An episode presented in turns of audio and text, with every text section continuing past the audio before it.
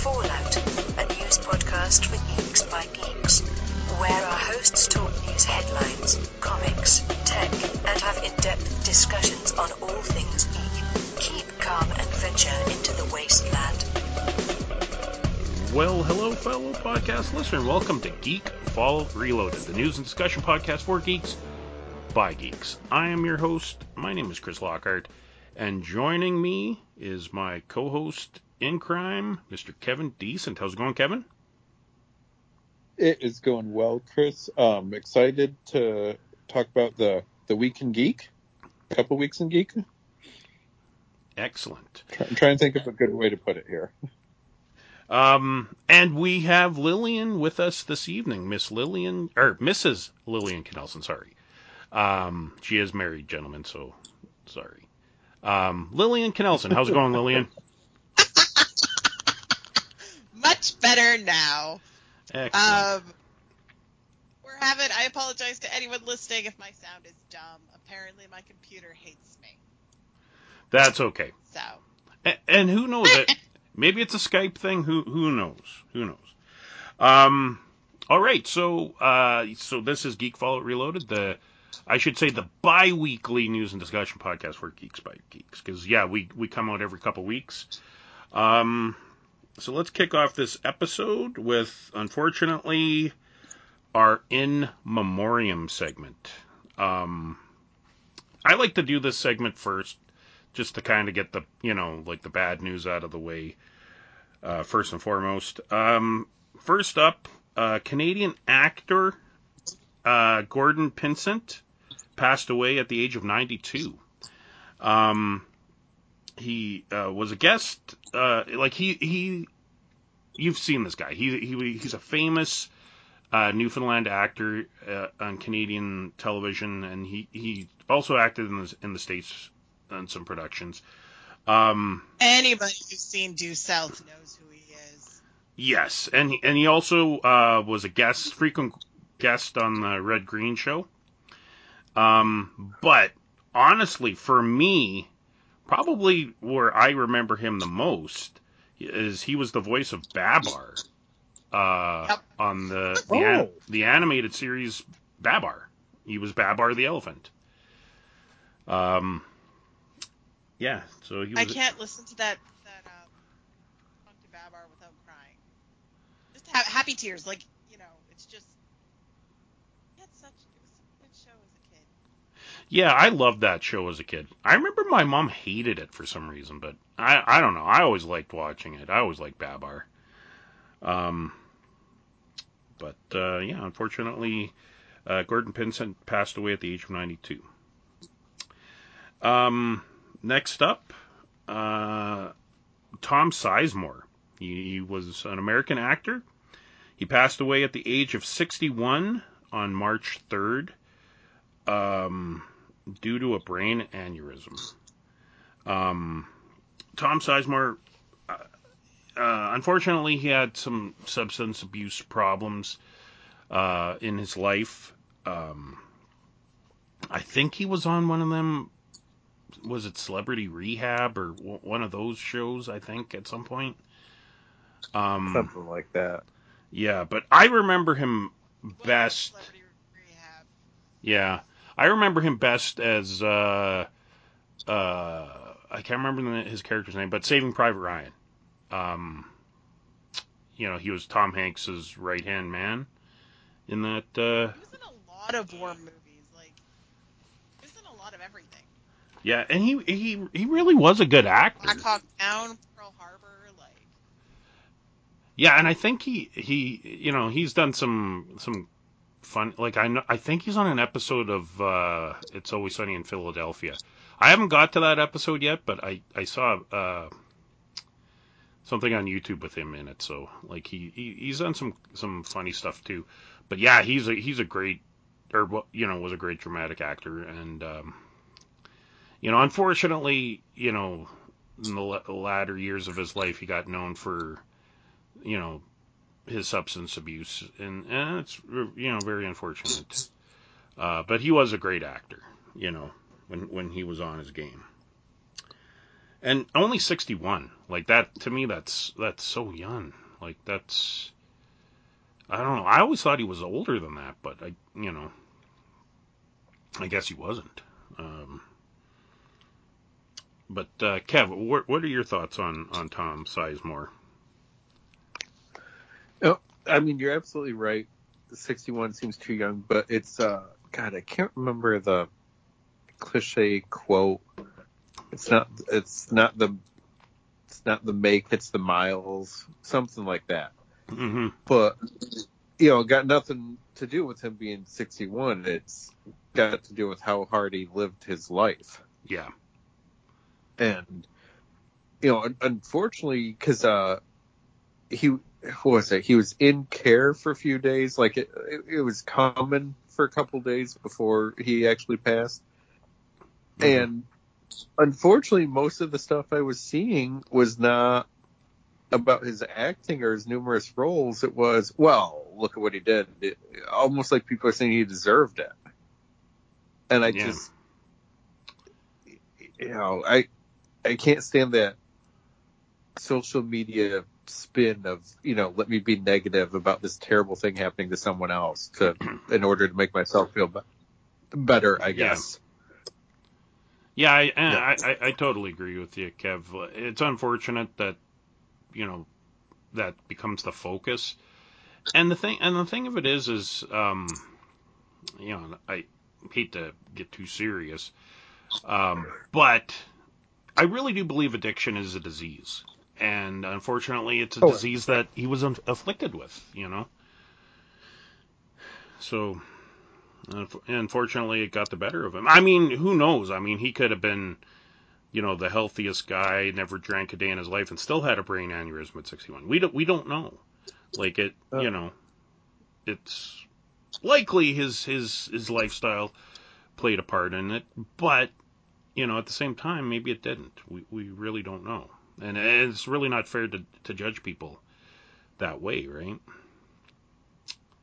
And and you're right about because I absolutely believe it as a disease as well for you know whatever the the addiction is for that person. Yeah.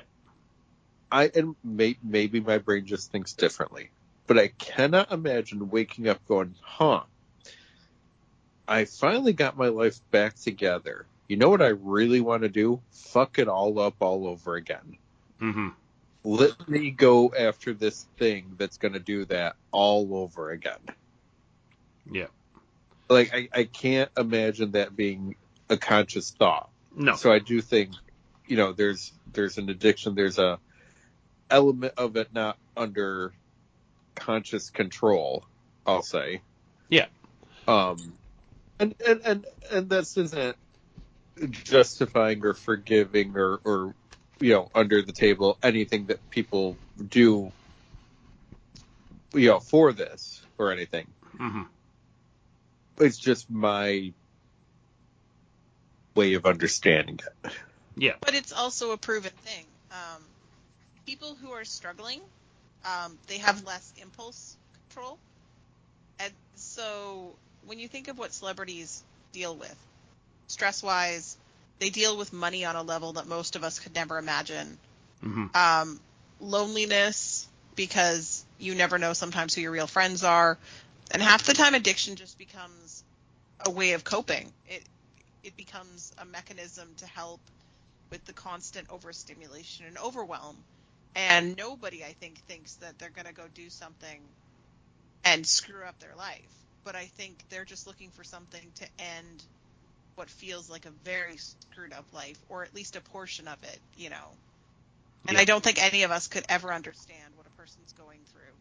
Um, especially when on the outside looking in, you look at it and go, well, if it was me, I'd, I'd kill to have half of what they have, you know.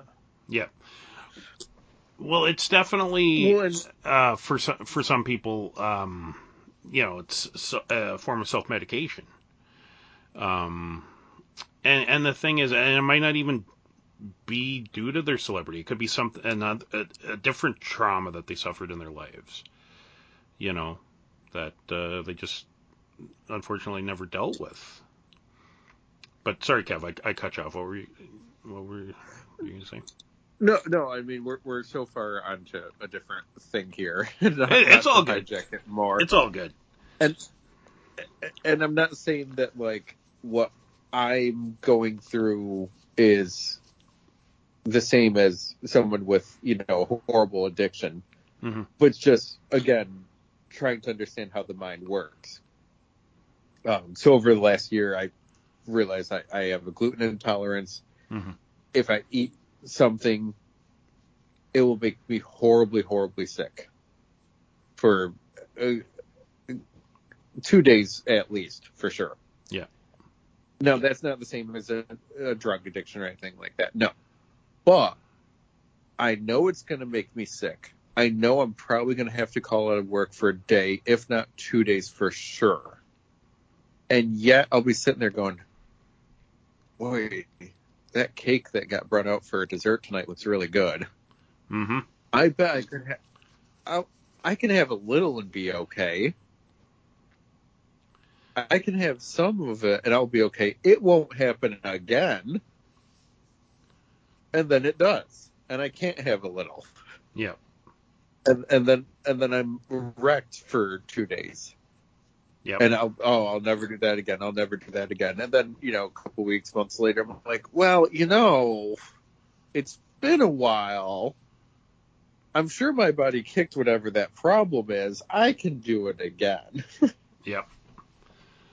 So if I'm doing that with food just because I want to have, you know, cake, a cookie, uh, you know, stuffing with, you know, Thanksgiving dinner or something like that, and not that food can't be addicting, but you know, it, it's not drugs or alcohol. So if I'm already at that level for something lesser, Mm-hmm. Yeah, you, you you definitely have an understanding of, of what they're going through. Yeah, I'm I'm the same way. Like with me, um, you know, my blood sugar. You know, I have to I had to cut back, and my my my addiction, for lack of a better term, is sweets. Like I I love, you know, chocolate bars and cake, and you know, like you like you said there, Kev, like um and, so I, I have to really I have to really watch myself and I really cut back on my sweets because my blood sugar levels were way too high. And my doctor was like this isn't good. Like you, you're you know you need to you need to change. So and and it is hard because like yeah you go to the grocery store you know pick you know pick, go grab your groceries or whatever and you go to the checkout counter and that's where they literally have the chocolate bars. And it's like, oh, Yeah. you know, it's like, you know, especially when they're on sale and it's like, damn it, I, you know, I just want to, you know, buy a bunch, you know, some chocolate bars and call it a day. So for, for like, you know, for an alcoholic, you know, like I can only imagine, you know, you go out to a, you know, a nice dinner and everyone around you drinking wine or beer or whatever, how hard that would be. Um, and for someone like, you know, I know, think it depends on where you're at. Like my little brother's an alcoholic, and when he came out of rehab, he basically had a PowerPoint presentation to show the family. That was like, this is my issue. mhm, I am an alcoholic. I will always be an alcoholic. However, you do not have to stop living your life because of me. So don't Yeah. be afraid to have the house. I will hold myself accountable. However, we still made the choice whenever he's around to not actively drink around him yeah, in a way that would make him feel not included, right? Um, but he was very clear that this is something he has to battle with his whole life. oh yeah, So this is not something that you're suddenly cured of. Like you have to al it's always in your head. Like the fact that some you know, that's why people when they relapse, it's like clean for 50 years and then all of a sudden some life happens and boom, right? yeah.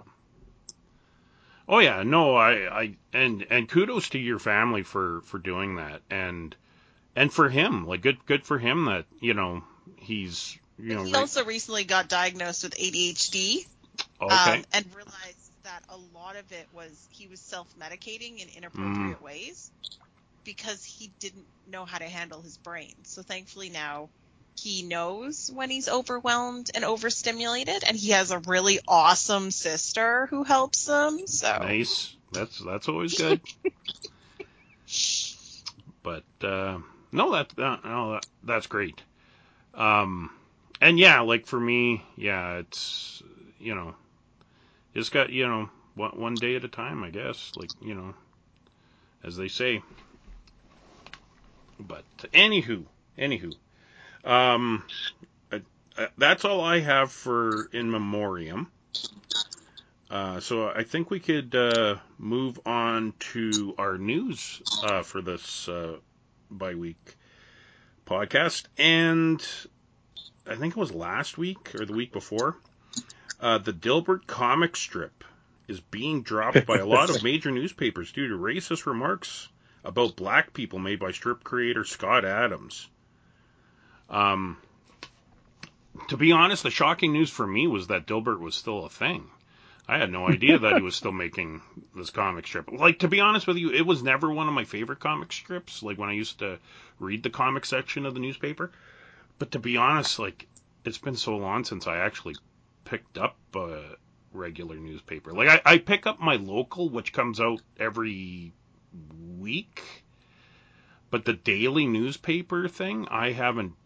It's God, it's got to be at least ten years plus since I've picked up a daily newspaper. Um, even at work, like no one brings the newspaper to work anymore. Um, like it used to be, you know, if I went to work and someone had brought the paper in, I would, you know, flip through it if, you know, no one was reading it. But even then, like, even now, no one does it anymore. So I had no idea Dilbert was still a thing. Um, but yeah, you know, I don't know, like, you, you gotta watch what you say. Like, I, like, you know, like, from what I understand, he was commenting on an article, um, about black people, and he was, um, giving his two cents on agreeing with the article, I think, but you, you really gotta, you know, you gotta watch what you say, man. Like, you know, like this, you know, whatever, you know, if you, if you think a certain way, you got to realize, you know, your your words will come back to haunt you, especially like because he was doing this on like a video, social media blog or something, um, or I think it was his YouTube channel. I think he's got a YouTube channel, and, and so he's doing this in a public forum. He's his comic strip is still going on it's still you know syndicated and how many newspapers like why would you say something so stupid you know like I, I like the way you put that. Why would you say something? well like Like, I, I don't know especially like nowadays because we're not giant people. We don't have that big of a platform. You would assume that you would watch your words when you have that big of a platform. You would assume that. Well, and, and I mean, I mean, not even uh, uh, uh, like uh, in terms of platforms and stuff. Um, just your employment. Like for for me, for example, I know my my employer. Um, if I were to go on social media, for example, and make this absolutely racist rant or whatever, my employer would probably, you know, some someone in my uh, part of my, you know, the company I work for would probably see this, and I would probably get in trouble if not fired. If you know, if I say certain things, um, even in a, even if I wasn't serious, if it, you know, if it was insensitive, um, you you really got to watch what you say and do, um, in in public, like.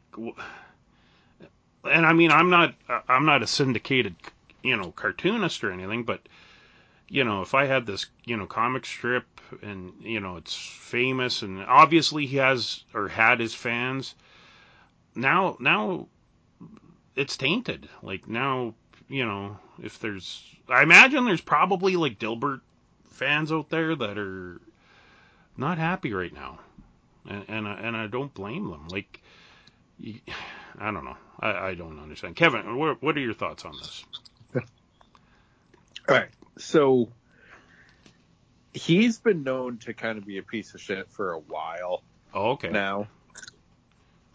And I watched I, I, I watched this latest rant. And he like ever since it came out, he's just trying to double down on stuff. No apology, no I'm, you know, I misspoke, I misinterpreted, I whatever. He is just absolutely no, I said the correct thing and this is what I believe and I'm completely in the right. hmm And he I'm trying to think if I can get this exactly right. He's saying that he saw a study of something like black people don't want help from white people. Something like that. hmm And he said, okay, then I'm just done with black people in general. I won't help you. I won't do anything for you. I'll leave you alone. In fact, I leave black people so alone. When I bought my house, I made sure to buy it in a community where no black people lived. It's like, oh, you, you you looked that up there when you were buying a house? Yikes. Okay. Yeah. And then he just keeps going. Now, let's say I live in the Marvel universe hmm and I hate superpowered beings. And I do something that I've made myself wealthy. But I just decide to do interviews where I say how much I don't like superpowered beings. I don't know every person that I work for or that buys my things or is a member of the company I work for or who their children are or anything like that. I could be offending a lot of people hmm that give me money in one way or another by saying I don't like superpowered beings. So it might be smart for me to just keep my mouth shut. But what if I really hate them? How much do I really have to hate them to say something still? Yep. So how much does Scott Adams really have a problem with black people? How much does J.K. Rowling really have a problem with trans people when neither of them can just shut up and keep their money? Yep. Like no one's forcing them to say anything. But they really got to get their shitty opinions out and lose millions. Yep. It just makes me feel like some of these people, their opinions are even worse than we realize. And this is the toned down rant. See, I never really investigated the J.K. Rowling thing too much. Like, from what I understand, she just said something to the effect that trans athletes shouldn't compete in whatever sport that they identify as. I think. Well, that one's not so like that's not too. That one I understand when you come to the biological side of that and hormones and things like that's an entirely different thing. However, most people have a problem with her funding um, organizations that are conversion therapy orientated and voicing support for people who actively think like that. I Oh, think okay. that's where people get frustrated because, I mean, to be honest, her books are not very deep. Um, the number of funny memes I found about the fact she like she named her only Chinese character Cho Chang, like the Irish one is Seamus, like there's just a lot of stereotyping. So people uh, have issues with tiny little things, but when you add in a bigger picture, that's where people get frustrated because Oh, it's okay. not so much one comment she's made it's the fact that she continually does things that even if she said I have no tra- problem with trans people, I have an issue with you know them competing in sports when there's no regulations. That's different. It's it's when things otherwise like just supporting people who actively are hurting a community. Like Mhm. it's just have a platform that big.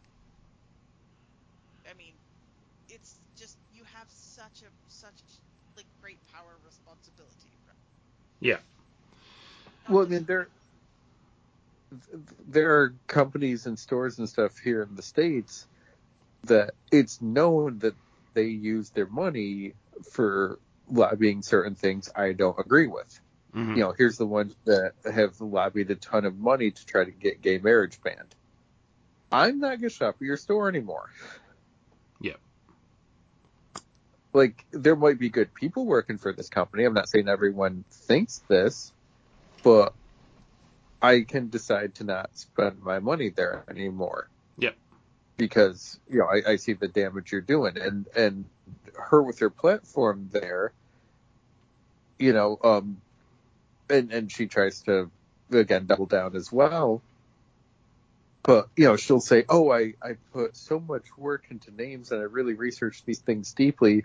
And then she comes out with her first novel, quote, for adults, and she doesn't want Rowling on it. She wants, you know, ad- adults to read it and not come in with preconceived notions. So she has this random name on there, and it turns out the last name is also the name of one of the harshest anti-trans. It wasn't uh, even just a, the random name. The, the name that she picked, Yeah, known like anti-LGBT conversion therapist, like doctor or something. I think. yeah. So clearly the name's chosen on purpose. Hmm. It wasn't random, but then she'll, she'll bullshit her way around that too. You know. Yeah. That's that. her- She is my biggest art from the artist because there's a you know just just younger than me. There's a generation of now adults that that Mhm. was their thing. Oh yeah. Um, You know. I live on Harry Potter fan fiction still. I am not ashamed of that, but I mean, my son's read the books eight times. It's what got him through the darkest point. Yeah. Like, she made for some things like it's really hard. Especially you guys have probably seen like people in the Hogwarts game being all like, "How could you spend money on that support that?" People Yeah. are like, "This, no, this Yeah. is my childhood. This is this is happiness. Like, give me a break. They're they're passing a, a law like the, in Tennessee where you know trans kids have to de- they're they're just now legal. You're arguing over a video game. Like, Yeah.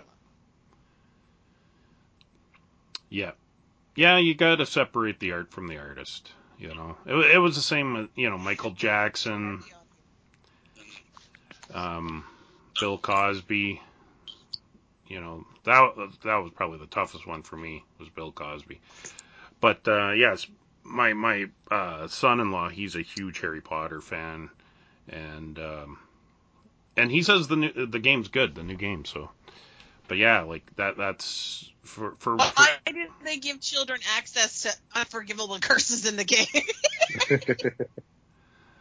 ah, but It's- I I give my kid unforgivable curses all the time. Just I, I I have a bowl of them in the house. You know, if he's running around, if he just needs to grab one, go ahead. You don't need to ask permission. It's how. All right. Um. so, uh, moving on to the next uh, news item I have. Funko Pop's in trouble. Uh, apparently, Yeah. apparently oh, there's gonna I don't know about this. Oh, this is great. yeah apparently there's gonna be layoffs and possibly dumping thirty million dollars of merchandise. Um, What? Funko Where sa- where they dump, where are they dumping it, Chris? in in a Please land. don't tell me it's like Atari in a landfill. Yeah, I, Oh my god! Um, apparently, Funko sales at a loss in 2022, and experiencing pro- they are experiencing problems at their new distribution center. Uh, yeah, from what I understand, they got so much merchandise that they cannot move. That they are seriously going to throw it in a landfill, and I'm and I'm told this has also That ha- landfill? yeah this has also happened with Magic the Gathering. Like um surprising. Like Funko comes out with so many things, and not all of it's going to be a big seller. Like we just picked up a Neo in the Dollarama, and my husband was like, "Oh my god, a Neo!" But at the same time, like unless it's in a Dollarama, half the time we don't buy them. Yeah. Well, uh, the thing is, um, I think uh, from what I've what I've heard with Magic the Gathering and with with Funko, uh, what happened was during the pandemic they experienced like a boost in sales because people were at home. You know, a lot of people were doing their Amazon shopping. You know, people um, were playing you know a lot of Magic games or whatever. Um, so people were buying, you know, collecting because you know they're sitting at home, nothing, you know, much to do. I, I know, like my, myself, I experienced that because I I got into collecting uh, Funko uh, Masters of the Universe. I you know during the pandemic, I I bought oh, I can't even remember how many of those I bought. Um, all the ones that were available, I, I pretty much bought. Um, and now that the pandemic's over, you know, I don't know, people, the demand isn't there anymore. I mean, you can only have so much shelf space. Like, there's only, you know, like, I, even I had to put a stop to this, you know, like, I'm like, eh, I got too many Funkos, you know, I gotta, you know, I gotta stop. Um, and then, yeah, it, it stuff's not moving. So yeah, apparently they're gonna yeah do the uh, you know ET Atari thing and start dumping on the landfills. Um. So yeah, that's you know unfortunate.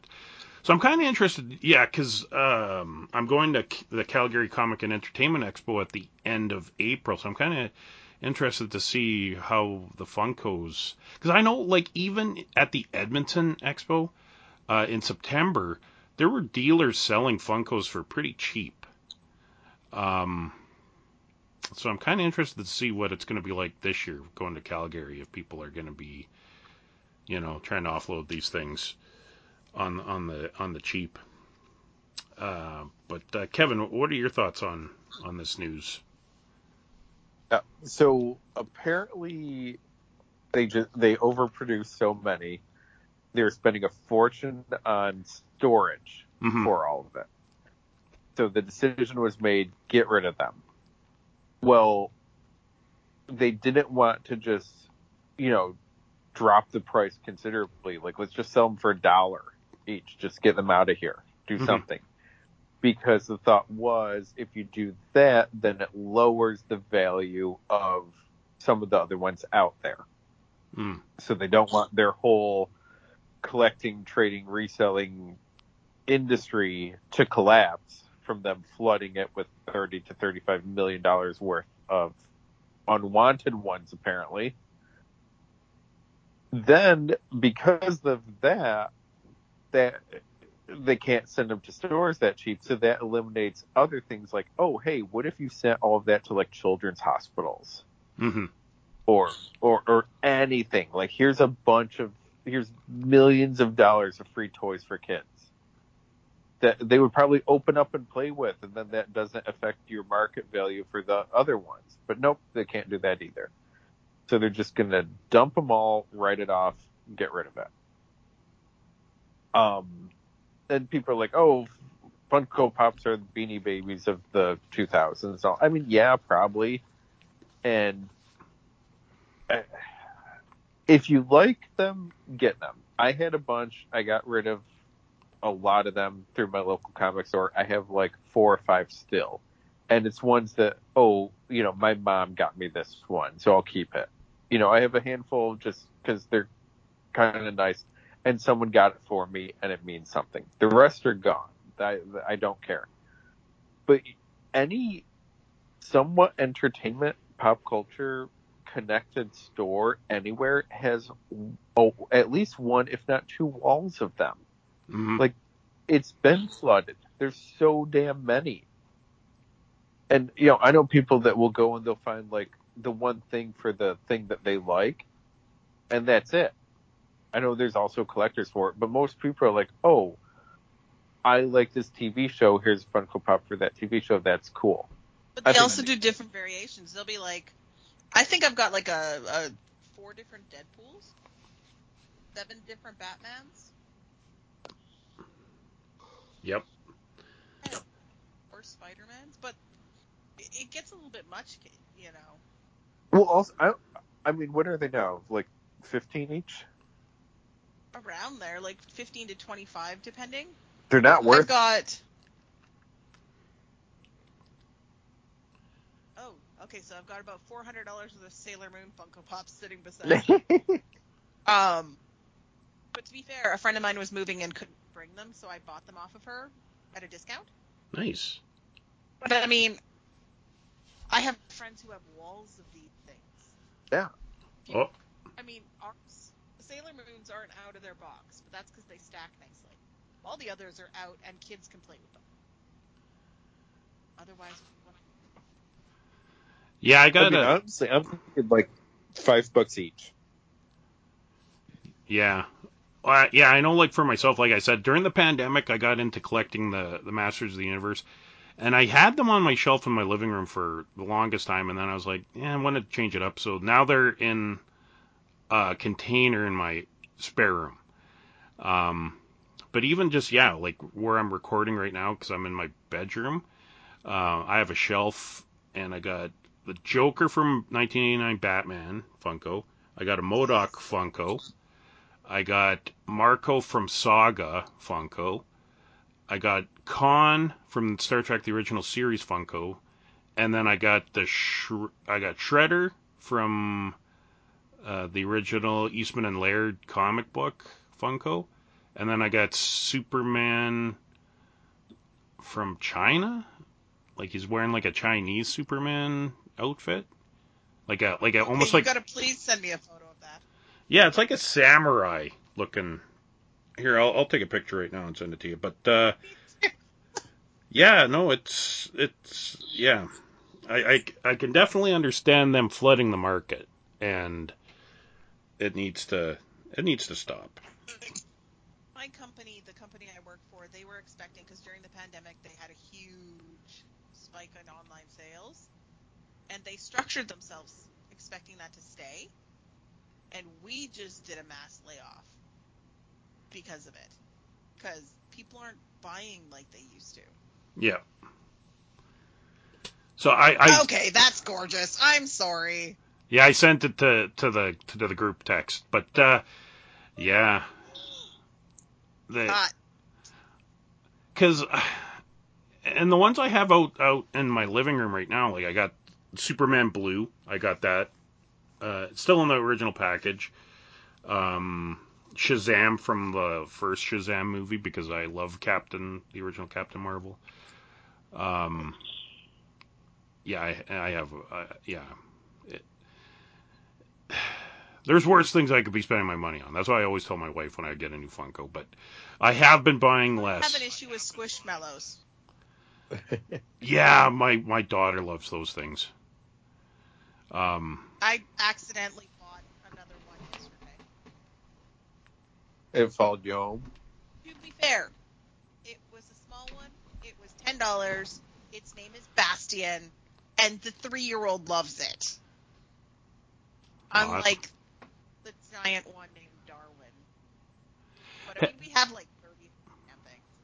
have you guys seen those um, itty bitties? They're like Funkos, but they're um, like uh, like a st- cross between a stuffy and like a beanie baby. No. um our our uh drugstore like again like funko they they have licenses for lots of different things like at, uh, at our local drugstore because they have a whole bunch i i bought a bunch for my granddaughter um like they have like sesame street characters they have star trek the next generation characters there like there was a q and a guinan um oh what else i bought Oh, I think I own some of those. yeah i yeah, bought they're kind of plush, right? Yeah. Like I I bought my grand right now. yeah, I br- Yeah, they're called itty bitties, I think. Um It is an itty bitty. Oh my god, they have a Dalek. I'm sorry, I'm shopping. Yep. yeah, they they, they No, they're they're kind of like the Funkos only yeah, like they're like stuffies instead. Like they have guys, they have so many different licenses. they've got a Neo. I'm sorry. Add to cart. Yeah. So I got I kind of got into the habit of buying those for my granddaughter because you know, she's little still and they're small enough that she can like play with them and and and yeah, not swallow them. So that's good. Um, but again, yeah, it's a it's a it's a rabbit hole. Um, but anywho, uh, Funko and Magic the Gathering, unfortunately, uh, going through some some tough times. Um, all right, so the last bit of news uh, that I have is uh, we're I'm calling it Slapgate. Um, so it's been almost a year since Will Smith uh, smacked the uh, um, Chris Rock uh, at the Oscars, and he just recently, I think it was this last weekend, had a Netflix comedy special slash live stream. Um, where you know he I was he in Pittsburgh or Philadelphia? I want to say he was one of those one of those cities, and uh, he was doing a stand up. And I guess like the last you know five minutes or whatever, he kind of went on a rant talking about you know um, getting slapped, and some people are, are are praising him for for you know speaking out but then some people are saying eh, he went a little too far because I think he calls Jada like a bitch and he calls out Will Smith. Um, and I don't, I don't know. I'm kind of like, uh, I don't blame him for, you know, lashing out because, I mean, it was, you know, like it, what Will Smith did was not right. And for, you know, kudos to Chris Rock for you know, like if I, if I got slapped out in a public forum, I don't know if I would have handled it as as eloquently as as he did, you know. Um, and I mean, he could have pressed charges against Will Smith, and he didn't. Um, and and I know Will Smith has since apologized, like not to not to him person, like he didn't go to uh, Chris Rock and apologize to him. He did it on his social media, and of course tried to defend himself at the same time. So to me, it didn't seem genuine. You know, it wasn't. I don't know. It, it's just kind of a mess. So I, I don't know. Um, you know, for for this Chris Rock comedy special, I kind of don't blame him for for lashing out and and I mean, like, no offense to Jada Pinkett Smith, but I kind of think he's not wrong about her, just from what I've seen. Um, and and, and the thing is, like, when when uh, you go anywhere, uh, where there's comedians and stuff, like, and you're sitting in the front row or whatever, you gotta expect, you know, like someone's gonna call you out, right? Um, and like I like I was, my wife and I were talking about this tonight. Um, at my company Christmas party, we had a couple of comedians uh, this last Christmas uh, that w- was at our company Christmas party, and for my company Christmas party, I bought um, a Clark Griswold Chicago Blackhawks jersey because they were, you know, there some it, it showed up on my Facebook that this, you know, you could buy this Chicago Blackhawks jersey that has Griswold on the back, um, just like the one he wore in the movie, uh, Christmas Vacation. So, like, you know what? Instead of buying, you know, a, a nice shirt for my Christmas party, I'm just gonna buy this because it's a brand new jersey. That's cool. Um, so I wore this, you know, this Blackhawks jersey to my Christmas party. Of course, the comedian, you know, sees me and like you know starts making some some jokes and stuff, and I played along. You know, it's like you know I I brought the attention on myself. I wore a Blackhawks jersey to a company Christmas party. You know, obviously, you know he's seen that and wanted to you know play on that, and I you know you got to expect to be you know he's gonna gravitate towards that. And and you know, and I mean he wasn't crude or anything to me. Um, but I mean I could have been a dick. I could have been like, well, you know. But I mean, if you're going to see a comedian or you know comedians presenting or whatever, you got you know like you gotta expect people are gonna say stuff. Um, so like you know Chris Rock, you know GI Jane, can't wait to see it. You know like it, to me. He wasn't being offensive to Jada. Like he said, like he didn't he didn't know about this whole alopecia thing. Uh, he just she had a shaved head. Some some women shave their heads. You know, it was a, it was a GI Jane joke. It was it was it wasn't even that funny of a joke. Like it, I I don't understand. Other than uh, you know, she gave Will Smith the side eye, and then he had to act because uh, if you if you look at the footage, Will Smith is laughing as soon as he said that joke. So he was with it until Jada looked at him, and then it was like, well, I guess I got to go up and because my you know my wife told you know was not happy. Um, but anyway, I'm I'm I'm kind of with Chris Rock on this. Uh, uh, but w- what are you guys' thoughts? Did I don't know if you guys seen the the jokes or the footage of the. I I haven't watched the special myself, so I can't really speak too much to it. Um, but I really don't. Yeah, miss it all over the internet. Yeah. So so Lillian, what are your thoughts on this this whole Chris Rock situation? Honestly, I think it's. I just think it's. rid- I don't know. I mean, I saw an article where it was talking about you know Will Smith, and it was you know the anniversary coming up of the slap, and it's perfectly timed with the Chris Rock's comedy thing, and it just. I think it's all ridiculous and celebrity stupidity. I don't know. Yeah. You should never hit someone, plain and simple. But I think that it's they're just making money off it. Oh yeah, and I I think kudos to him. Like honestly, like you know, like I said, like I mean, he had the opportunity to press charges if he wanted. Like he could have done like a you know an interview like the next week, and you know he could have wrote a book, uh, you know, or did whatever on this and and just totally capitalize on it.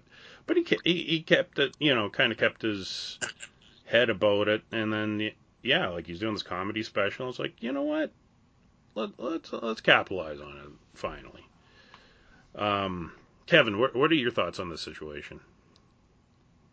All right, so I haven't seen the whole special. I've seen like some clips come up on you know TikTok or whatever. hmm Um, Chris Rock has been a comedian, actor, stand-up comedian, etc. for what, probably 30 years, going Yep. back to SNL.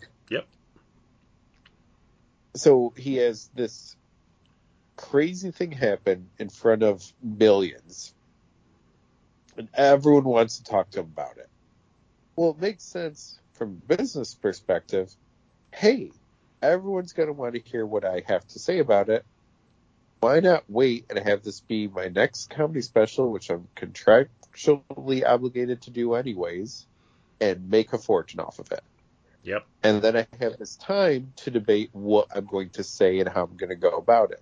Oh, he called her a bitch. Okay, he probably thought of every word he could think of and decided that that was the funniest or best word to use in that spot there. hmm Like he's not coming up with this top of his head. He's crafted and recrafted and broken this whole you know special apart and rewrote the jokes a hundred times. Um, I have I have no problem with anything Chris Rock does for any of it. So far to this point, there could be a point of like, okay, uh, you know, go somewhere and sit down, and shut up. Like I'm tired of hearing about it. But for now, fine with it. Yeah. Will Smith and Jada, we know, are clearly odd, weird, whatever. And you're right. He laughed at that first and then looked over and you could see the the joy go out of his eyes where it's like, God, now I got to do something. She's to make me do something. I don't want to do it. Yeah. Like, you, you could just see everything fade away from him. Um, and I mean, uh, d- did the Oscars? No, the Oscars take place in a week or two, I think. Yep. But like, I I don't remember anything else from last year, and that's sad. I'm sure someone got an award that absolutely deserved it. Someone made a beautiful speech, and some, you know, there's some musical thing. I I don't remember any of it. Remember, remember the stupid freaking slap forever. The slap, and then the fact that he won, like that same night, like it Yeah. totally tarnished his win. Like, ugh. It tarnishes it tarnishes him too. It it it does. Um, and it's funny. Like I was just thinking about Will Smith the the other day because I was listening to Get Jiggy with it. Probably my favorite Will Smith song that he did. Um, and uh, it got me thinking about this. And then yeah, I, I was completely oblivious till I seen them talking about this on Entertainment Tonight. I was like, oh, interesting. Um, I don't know. Uh, there's worse things a guy can do, but yeah, I like to publicly slap. Like, I mean, that's that's never violence is never the answer, um, especially on on uh, the national stage like that or international stage. Because I remember when it happened, I heard something like I seen on Facebook about it, and then I had to. I went on YouTube while the Oscars were still on and watched the feed from Australia. I think they were showing it. Like the Australian news picked it up because I mean it was the next day there already. Um, and so that's how I was able to see it. Because I can't remember. Maybe I was watching a hockey game or something. I don't know. I, I missed it. Um, but you know, it's just you know, it, I don't know. I'm with the I'm with uh, Chris Rock on this one.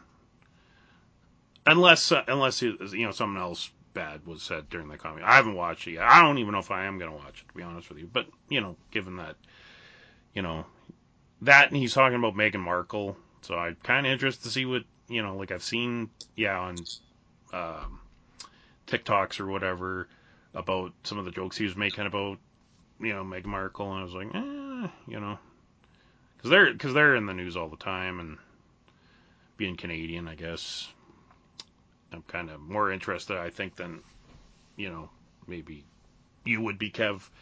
But um, Yeah. anyway, I digress. Um, so that's all I have this week uh, for for news. Uh, Kev and Lillian, did you guys have anything you wanted to throw out there? For Geek News? Yeah. Can't remember if there's supposed to fit into because there were a couple movie announcements that I was like stupidly excited about actually. Um, and I can't remember if that goes here. It's been a while since I've done one of these. Eh, It's uh, it's all good. If you, if you want to talk about uh, about trailers that you've seen, absolutely. I I, I seen one tonight for uh, I think it's an Apple Plus movie with uh, Chris Evans and Ana de Armas. It's called I think it's called Ghosted. Um, it looks a lot of fun. I I'm I'm looking forward to seeing that. Um, and then there's a trailer. Oh, what was that show called? It's based on a book series that I've never read, but man, There- does it. There's a few. Um, Silo. It's called Silo, and it's going to be on Apple Plus May 5th. Um, it's like a post-apocalyptic future where people live in a silo, like below ground, because the Earth is contaminated. And it's been so long that people don't even know who built the silo that they're like they have this whole community living underground. Um, to me, it kind of sounds like Logan's Run almost ish. Um, so um, and it looks like they have a good cast. Like um, oh, what's her name? She's from Dune. Um, uh, Ferguson. Um, damn, I'm drawing a blank on her name. Um, uh, she played um, uh, Paul's uh, mom on Dune. Um, anyway, it, it- good cast. It looks real. real looks like it's going to be a n- really interesting show. But anyway, Lillian, uh, what trailers did you want to did you watch that look interesting to you? They're remaking Peter Pan again. Oh, yeah, Hook. yep. Um, and it looks fun, but I mean, of course, you've got to remake Peter Pan. So I'm curious about that one because, um, they they had this one definitely like the Lost Boys are properly done because they weren't all boys before. Um, Mhm. Tiger Lily is indigenous. Um, I'm curious to see what if, what they can do to make it different. Um, but I'm a big Peter Pan fan. Yeah, I know there was some con- Um, some controversy with that one, uh, in particular with Tinkerbell, because they've they've Yes. done the race swap thing with Tinkerbell. Um, but you know, I don't think people should get uh, all.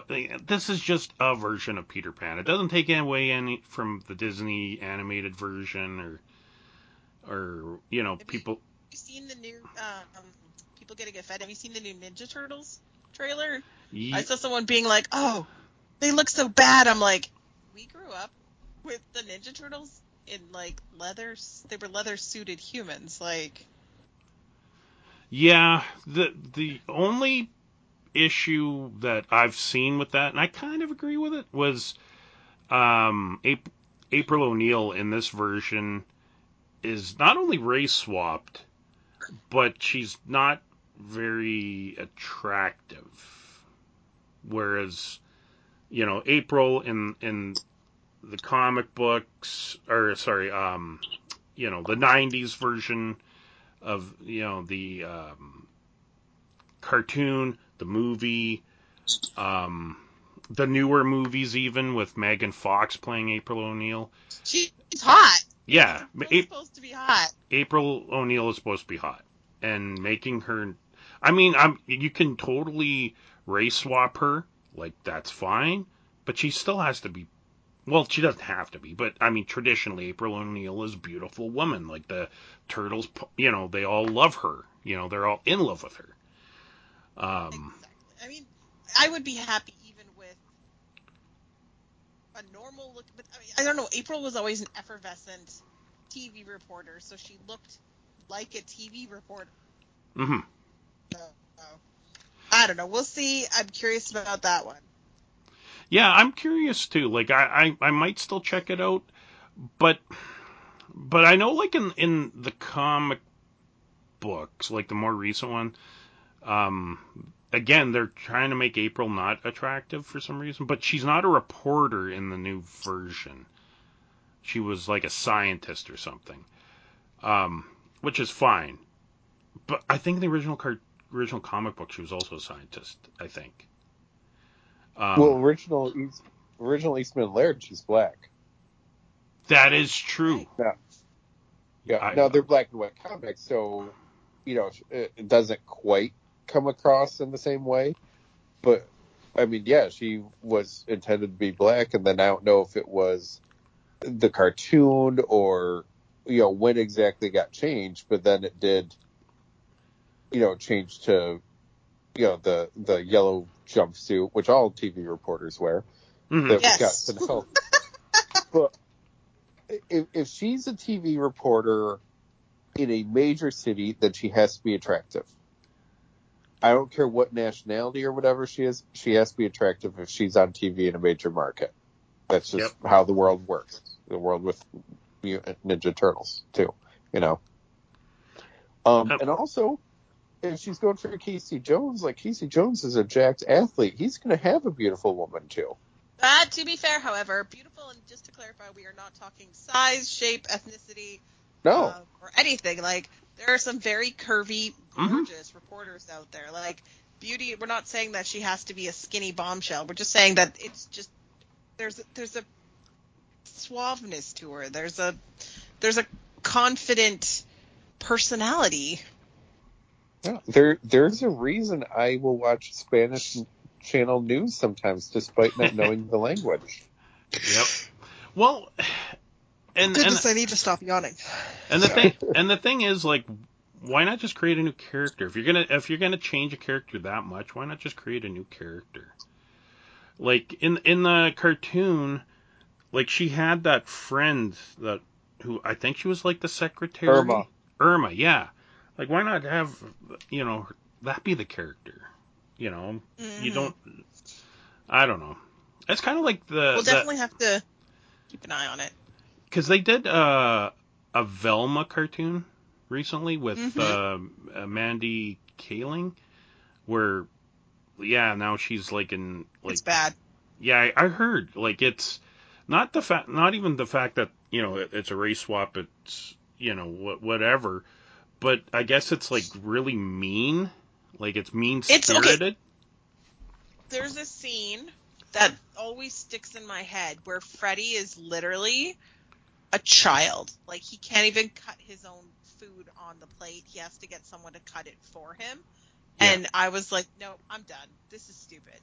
Yeah. Yeah, like I, I don't mind, you know, switching things up, trying different things. You know, like my, you know, like uh, that Fantastic Four movie that came out in 2016 with Michael B. Jordan playing Johnny Storm. I, I, I could buy into the fact that you know, like they're, you know, like that's Sue's, um, you know, uh, foster brother, whatever. Like I get it. Like I'm, I'm okay. Michael B. Jordan's a great actor. I'm, I'm okay with Johnny, uh, you know, doing the race swap. But if it's still a bad movie, that's not gonna, you know, We're gonna call it a bad movie regardless of who's in it. Well, I, I, I like. I was really hoping that Fantastic Four movie was going to be good. I, I with finger, fingers crossed. I was really hoping for it. I'm still hoping for it. Like I'm hoping Marvel, the MCU, they do the Fantastic Four justice because I think it could be such a great movie if done properly. And it's such a wonderful. They're some of the most amazing superheroes. Yeah. They're just so oh, they're fun, fun, fun, fun, fun. Um, and I, honestly, last but not least on the list of things that got me really excited this week, aside from Peter Pan and Ninja Turtles, was a Tetris movie starring Taron Egerton. Tetris. I'm stupidly movie. excited about. Okay, so get this. I had to pull up the synopsis just because I'm not making this up. Okay. Yep. So it basically tells the unbelievable story of how one of the world's most popular video games found its way to players. So the main uh, he Taron plays the the creator uh, who discovers Tetris in 1988 and then risks everything by traveling to the Soviet Union, where he joins forces with the inventor to bring the game to the masses he found the game. I guess someone made it. And so it says this movie is based on a true story. It's a Cold War era thriller on steroids with double crossing villains, unlikely heroes, and a nail biting race to the finish. Excellent. And he, correct me if I'm wrong. He's the actor who played Elton John in Rocket Man, right? Yep, that's him. Yeah, I And like him. Kingsman. Yeah. And so he, I, I like him too, and I'm stupidly excited because Tetris is one of my favoriteest games on the planet. So I will be watching that. Yeah, I I really liked Rocket Man. Um, and he like he like not only was he good as Elton John, but I uh, go to go off of a quick tangent quick tangent here. I like Rocket Man because they tried like it was like a musical, and it didn't take itself too seriously. Like you know, like you know that they changed things for the movie, but that's fine because I mean, in real life, real life is not a musical. Like people aren't breaking out in a song. Like it's it doesn't. That's not reality, right?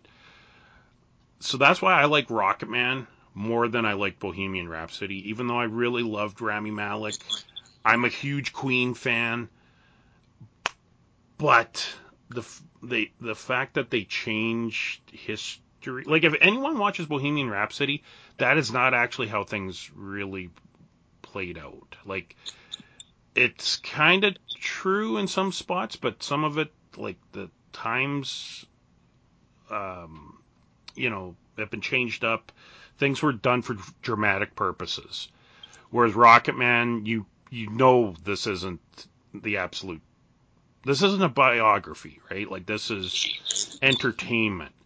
Whereas Bohemian Rhapsody, I think, unfortunately, people could take this. Oh, well, this is you know, you know, it was right before you know Live Aid that um, he told told uh, his bandmates that he had AIDS. It's like, no, that's not actually what happened in real life. Um, it's. It was a good movie, but not true. Whereas Rocket Man of course was not true, but you you knew that while watching it. If that makes any sense.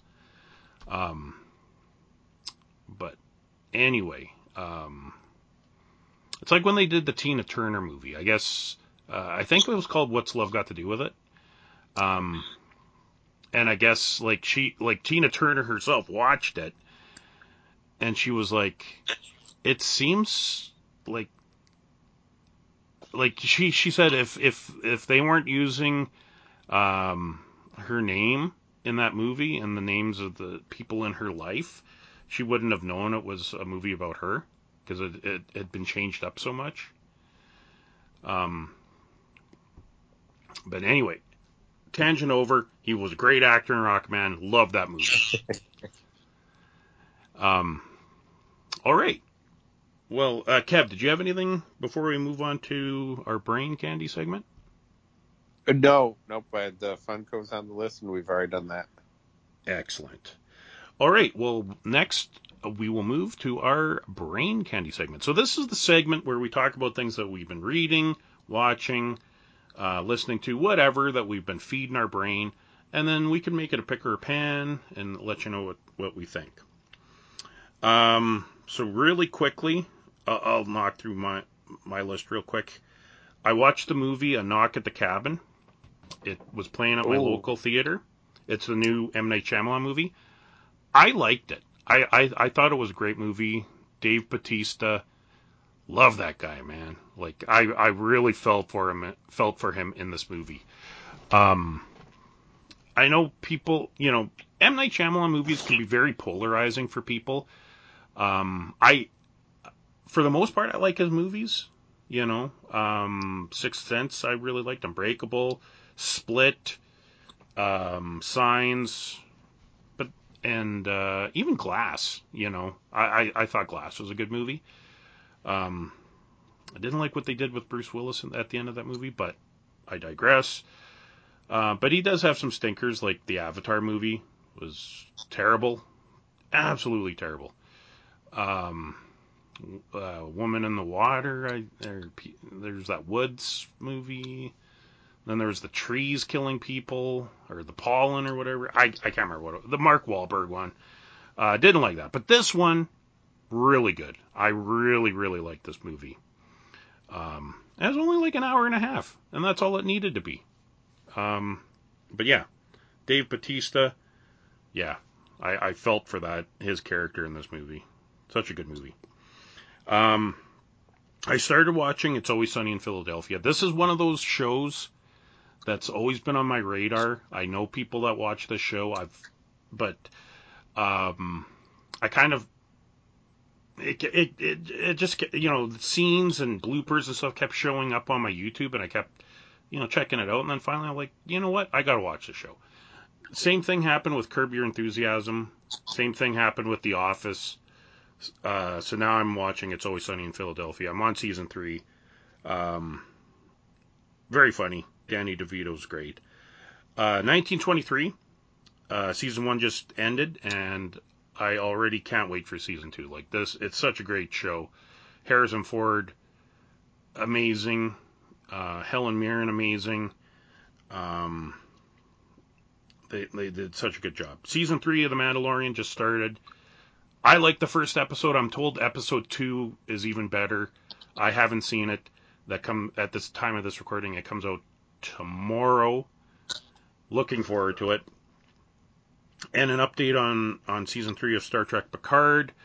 I just watched episode three last week. Episode four comes out this Thursday. Um, it is better. It's it's a lot better uh, this season.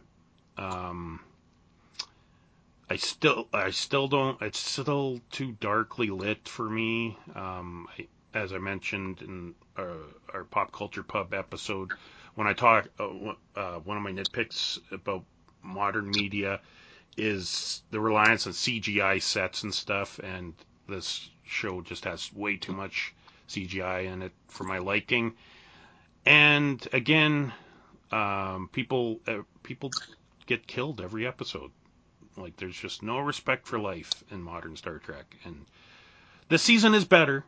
I'm I'm I'm I am saying that it is better, but it still doesn't feel like the next generation to me. Like this this doesn't I, I I'm just I'm just imagining this takes place in the Discovery universe. Like it's like this is the same characters, but this isn't the same universe that I watched as a kid.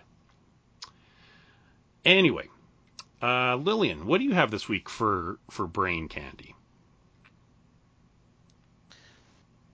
Um, so my life has been eaten by Dungeons and Dragons. Um, essentially, um, Nice. I made friends with. Uh, there's this amazing on the coast um, that they do live stream games of their their own homebrewed, and so I've been watching basically their games nonstop, Huh. and it's been really fun. Um, they're they're called Questline, and they do some really cool content. And so basically, I've just been because there hasn't been anything on Netflix Prime or anything Disney that I've really wanted to watch. So it's been neat watching what they're putting out. Um, I did end up. Did what? Did I watch something? Nope. Everything's terrible. Everything is terrible. I've been watching copious amounts of Gabby's Dollhouse thanks to Gwen. but otherwise, I'm kind of at a loss. Like, there's.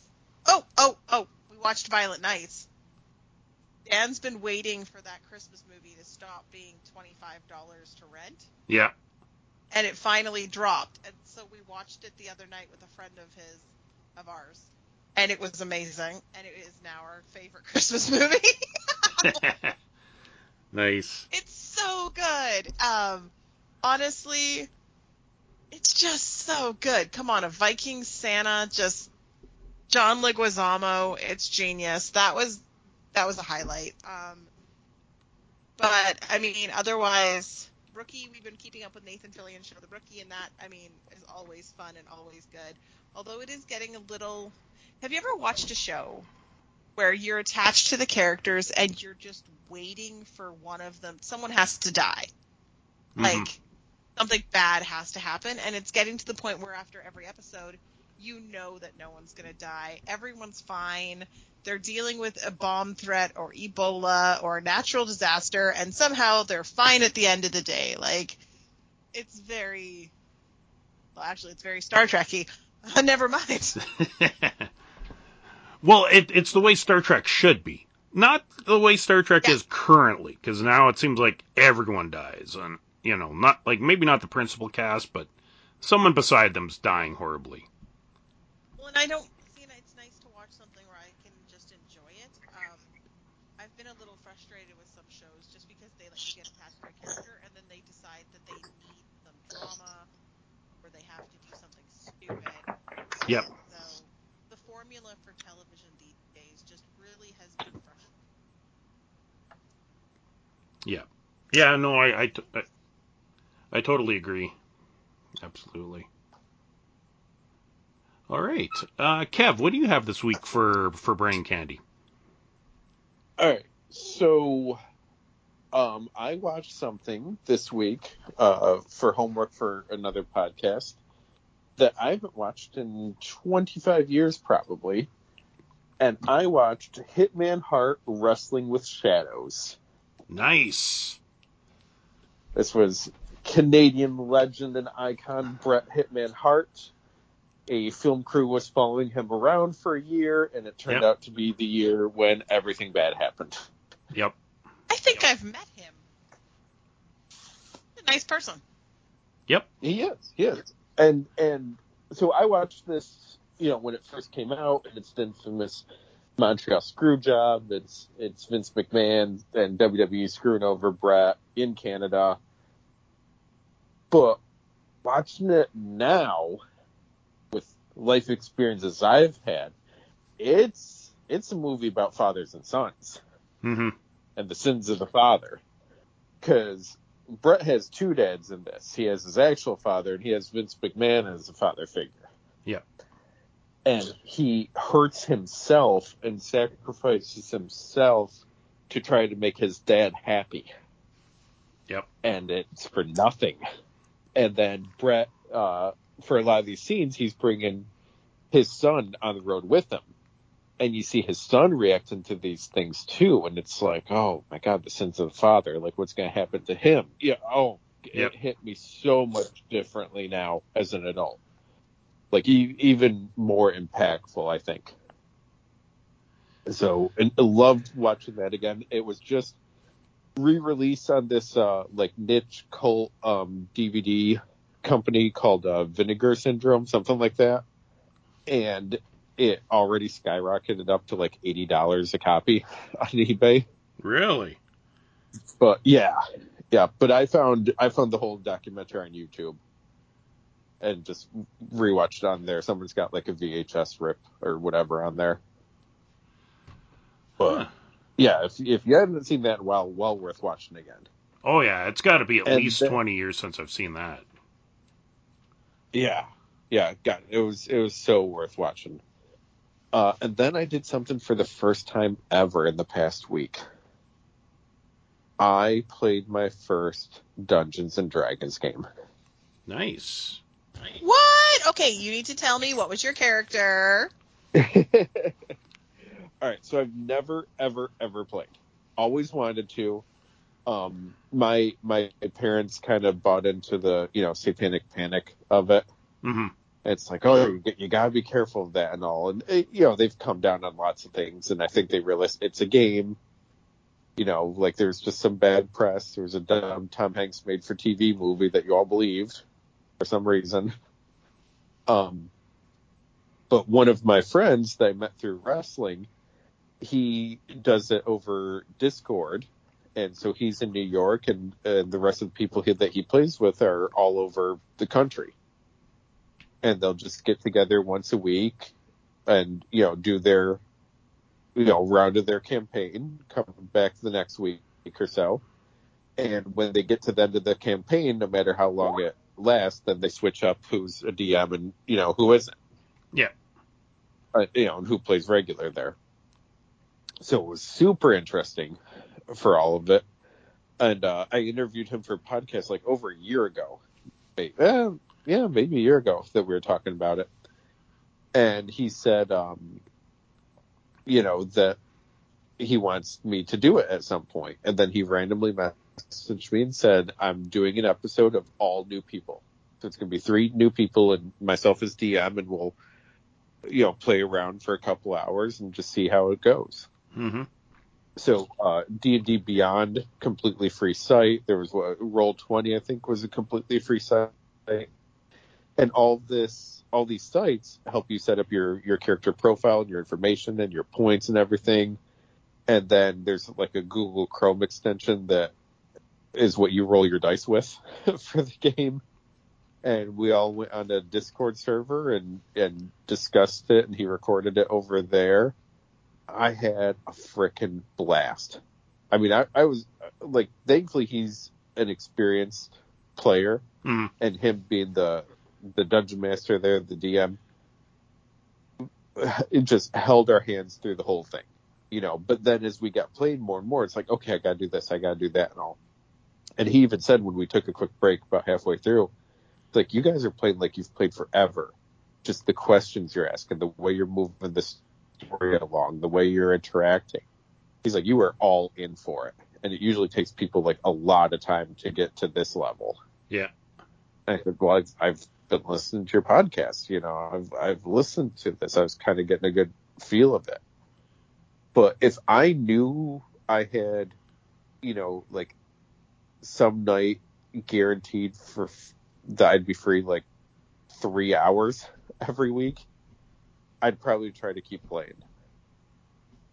And, uh, you know, either with him or if I could find like a local group or something. hmm But that was one of the most fun gaming, you know, experiences I've ever had. I'm It so was so much fun. Oh, it was a blast. So I, I, I ended up being a druid. I wanted to, I was like, all right, I don't want us all coming in as like elves or something. You know, like I, I was so worried we're all going to be like, oh, what's the coolest thing? You know, all right, well, not everyone can be that. Yeah. So I ended up going, uh, creating a druid character, doing a little like, you know, wordplay name for him. Um, I think did we all start out? I think we all started out as level five because he didn't want us to get our asses kicked immediately. And he just found like a quick campaign that you know he knew we could get done in one session there, just to teach all of us it. Um, but you know, I, I keep looking back at the character sheet. I'm like, can I do this? Can I do that? And then I, I'm talking stuff through with him. Like, okay, I realize a bad thing's about to happen one way or another because that's just the way this game goes. So I could do this or I could do this. But I don't know if I can actually do either of them. So you have to talk me through this. you know, and, and we were just all of us were having a blast with it. One of the guys couldn't every any roll he did was like the poorest roll he could have. I swear, if there was a way to roll a zero, he would have. oh no! It was so bad. Every roll he had was so bad. But then when it was okay, you're surrounded by enemies, 20, 20, 20 every time. And so the joke became, which which I think he's saving for his character. It's like I have no skills, but I can kill things really well. Ah, those are the best ways to do things. Oh, it was so much fun. Awesome. I'm so happy to hear that. Congratulations on your first D and I- D game. I loved it. I, I was talking to a coworker about it. He's like, I haven't played since like I haven't played since high school when we would all play during lunch. I was like, oh, you gotta go on these sites. I was like, it's just so intuitive and smart for it. Uh, You, know, like for all of us to have our, our screens in front of us and doing it that way and it updating on its own for stuff. Uh, well, for the most part, not completely. But I was like, there's so much to keep track of, and this did a great job. And I, and you know, I roll and it rolls on the screen. I didn't need to have like a box of different sided dice depending on what I had to do. It was all there on the screen. Oh my god, it was a blast. So good. A friend of mine is um, doing a special one shot tomorrow, and being an amazingly nice friend, I paid twenty dollars to join, and I made my first male character. Oh, So I am playing a dwarf paladin who is a hopeless romantic and with everything I rolled is also horribly awkward. Stupid strong though. Like I may not be graceful, but I can kill you. Now- you, you said earlier you you were watching someone's campaign. Yes. Um. So this group in Vancouver, uh, BC, called Questline, they just did. Uh, they have a new uh, homebrew one shot, or not homebrew. It's a four episodes. So they just did their first one tonight, and so it's two timelines running simultaneously. So they took a break, and then everybody came back. The cast came back in entirely different costumes. Oh, It's amazing.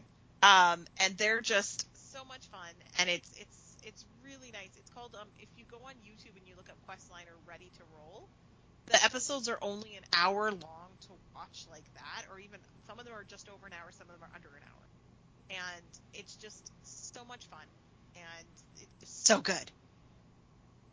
well, I mean, not that I need more stuff to occupy my time because I got you know stacks of things I haven't gotten to yet, but.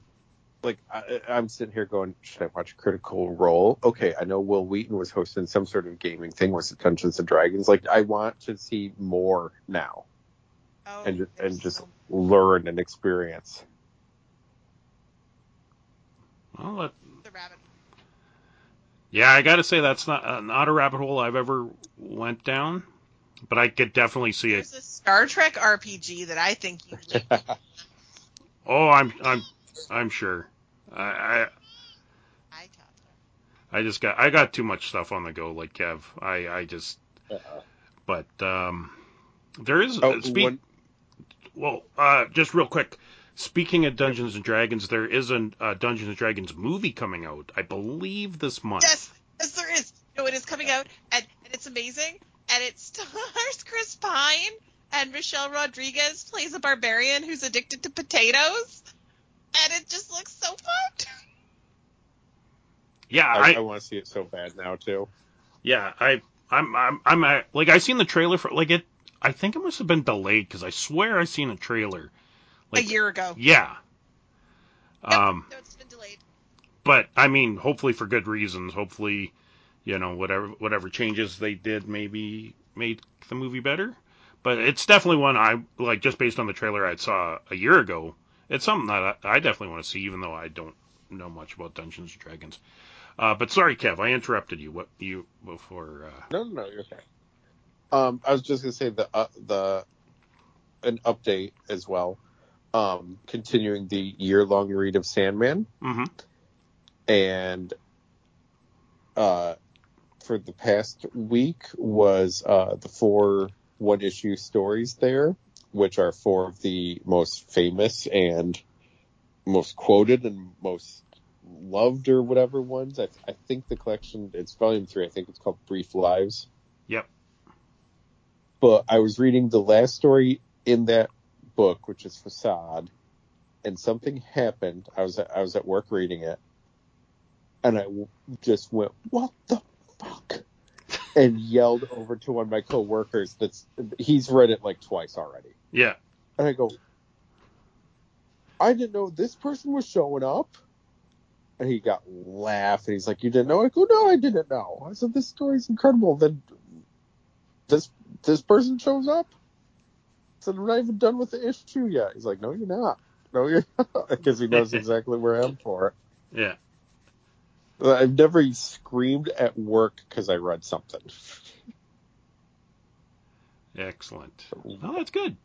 That's good. I, I don't think I've gotten that far yet in Sandman, Oh. but um, yeah, I got to get back on that Yeah. wagon. That volume three collection has